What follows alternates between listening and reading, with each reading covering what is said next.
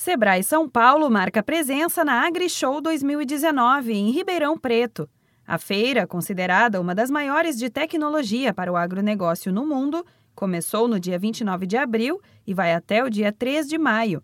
A participação do Sebrae no evento tem como principal objetivo demonstrar as novas tendências de inovação, além de promover a interação entre pequenos produtores com grandes empresas do segmento.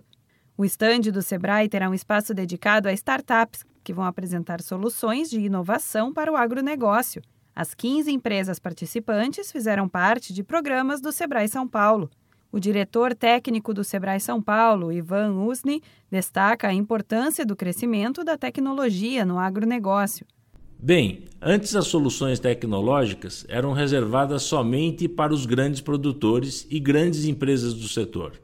Hoje, a tecnologia está disponível para qualquer um, pequenos agricultores, microempreendedores do campo, a todos, sem distinção.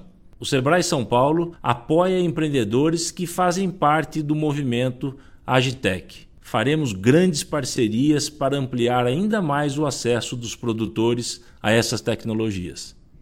Além da exposição, os visitantes poderão assistir a pitches e palestras em uma sala com capacidade para 20 pessoas. Experiências com realidade virtual e uma fazenda inteligente também vão permitir a interação do público com novas tecnologias e soluções para o campo.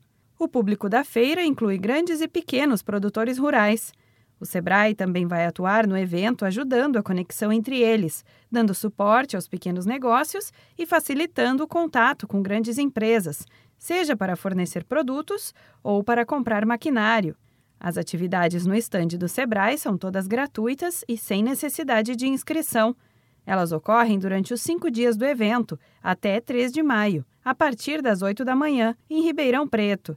No total, serão 83 países participantes da AgriShow deste ano e mais de 800 expositores.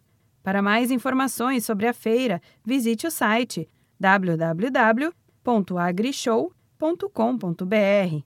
Da Padrinho Conteúdo para a agência Sebrae de Notícias, Renata Kroschel.